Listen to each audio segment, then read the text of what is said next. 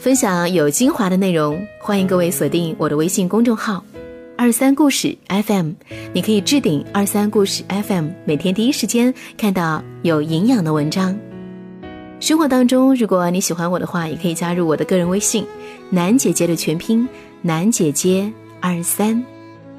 今天来分享这篇文章，名字叫做《刘涛罕见崩溃大哭》，余生多想再爱你一次。最近在《亲爱的客栈》里，一向坚强的刘涛在节目当中谈到外婆，泣不成声。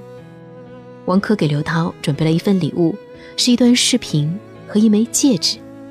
从视频开始播放的那一秒，刘涛的眼泪就开始连滚带爬的往下掉。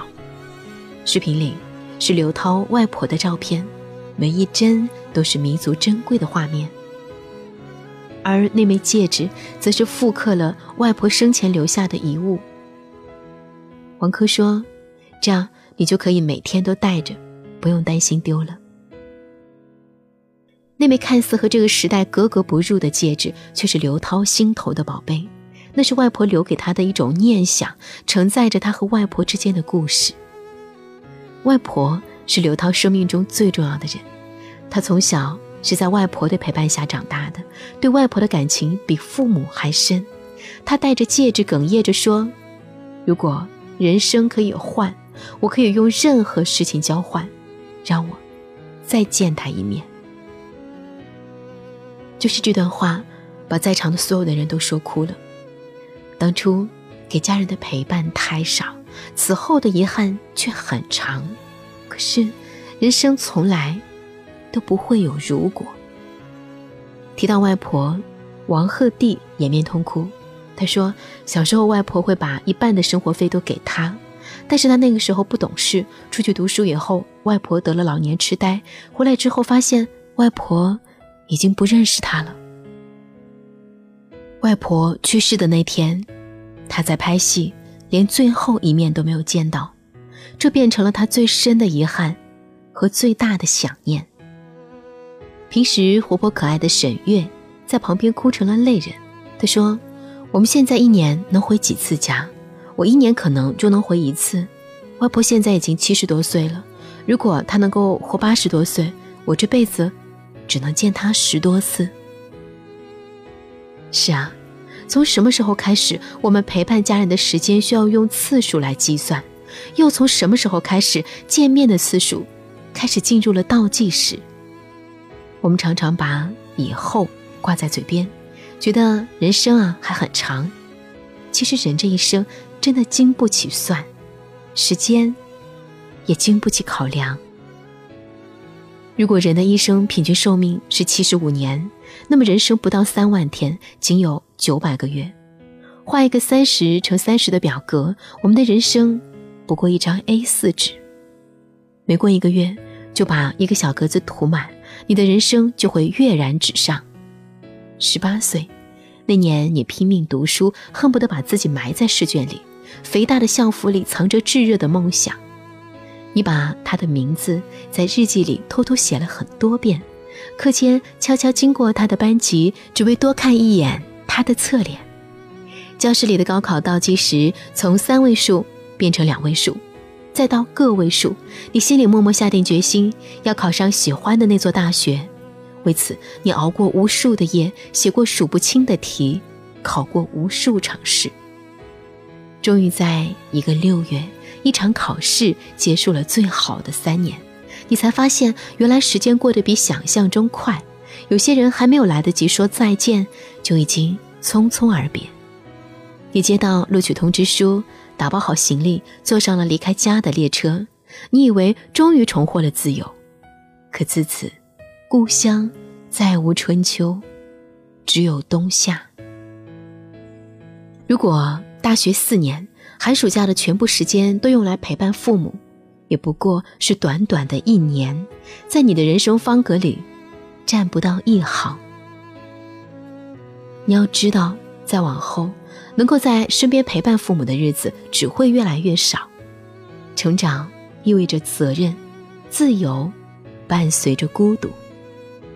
二十八岁，你工作稳定，可能并没有成为曾经想要成为的那种人，却依旧努力的生活。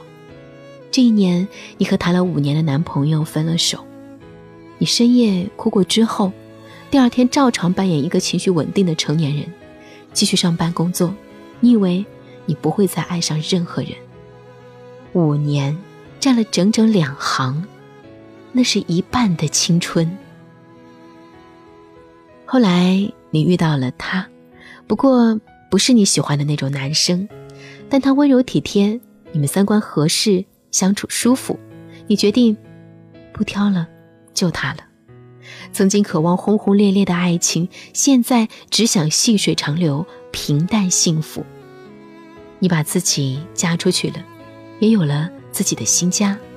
你看着镜子里的皮肤稍微有点松垮的自己，才恍然，人生。已经过了三分之一。如果你所有法定节假日都和父母一起过，那一共六百零九天，约二十个月。如果你远嫁或父母很远，每年只有春节和国庆回家，一年出去来回车程，在家的时间只有十天，一共二百一十天，七个月。再除去睡觉的时间，可能也就四个多月的时间。就是这一生里，浅浅一小点。三十八岁，人生过了一半，已是中年。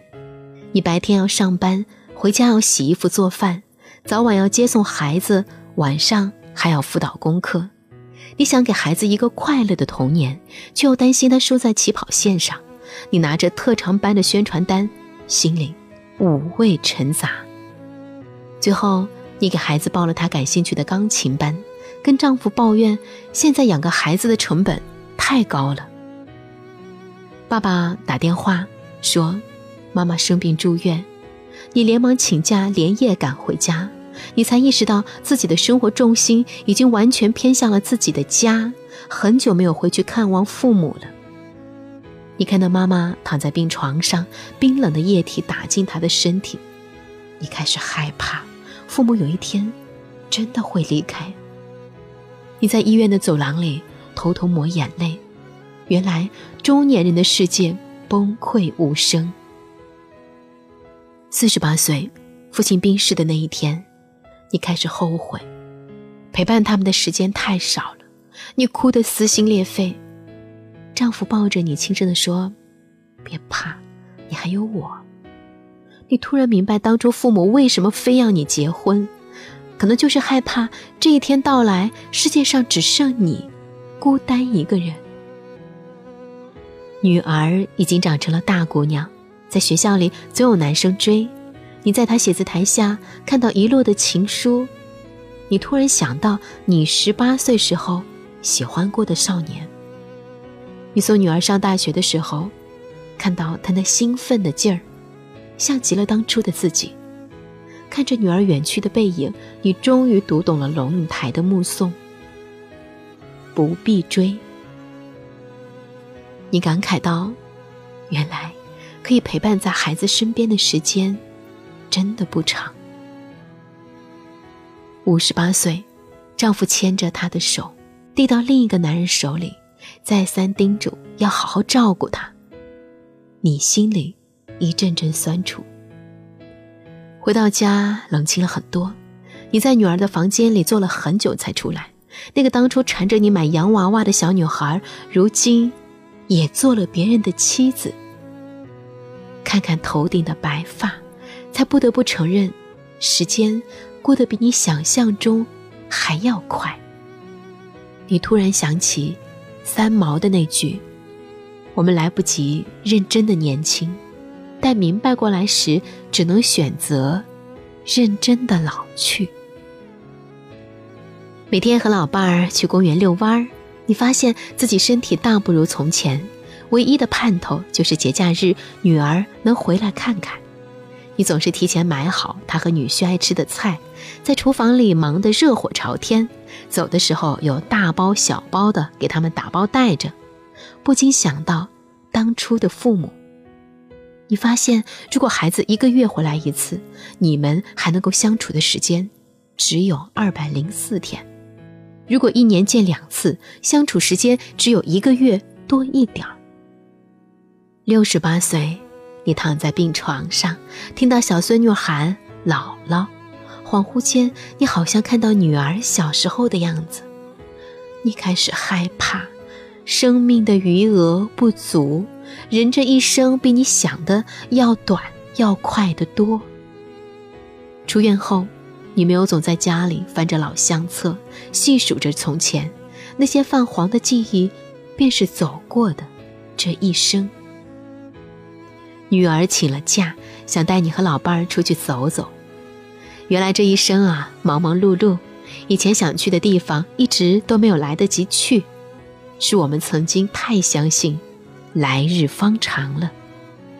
你终于懂得时间的可贵，把每一天都当做最后一天过。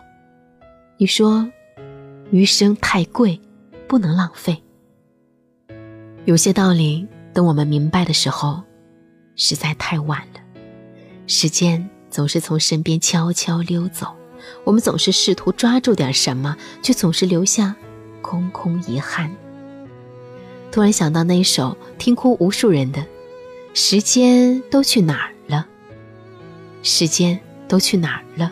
还没有好好感受年轻就老了，生儿养女一辈子，满脑子都是孩子哭了笑了。是啊，好像没有来得及好好孝顺父母，他们就老了；好像还没有好好陪伴孩子，他们就长大了；好像人生才刚刚开始，转眼就到了尽头。人生是张单程票，没有返程，我们不能白来这一遭。余秋雨说：“该庆幸的是年岁还轻，时光未老。”去见你想见的人吧，趁阳光正好，趁微风不燥，趁繁花还未开至荼蘼，趁现在还年轻，还可以走很长很长的路，还能诉说很深的思念，趁世界还没有那么拥挤，趁飞机还没起飞，趁彼此的双手还能拥抱彼此，趁我们还有呼吸。只此一生，轻薄如纸。弥足珍贵，愿你用力爱过，不负彼此；愿你趁早尽孝，无憾父母；愿你灿烂活过，不悔此生。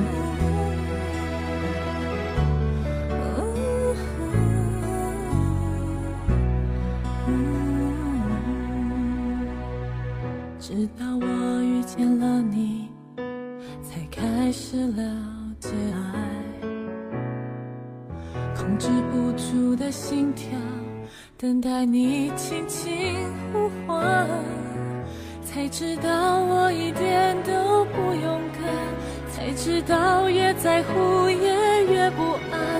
要不是那天你伸出的手那么温暖，我一直在找一个人，就算盲目都心相爱，才可能了解什么叫深刻。我一直在找一个人，让我相信幸福是真的。还有什么能够让人更虔诚？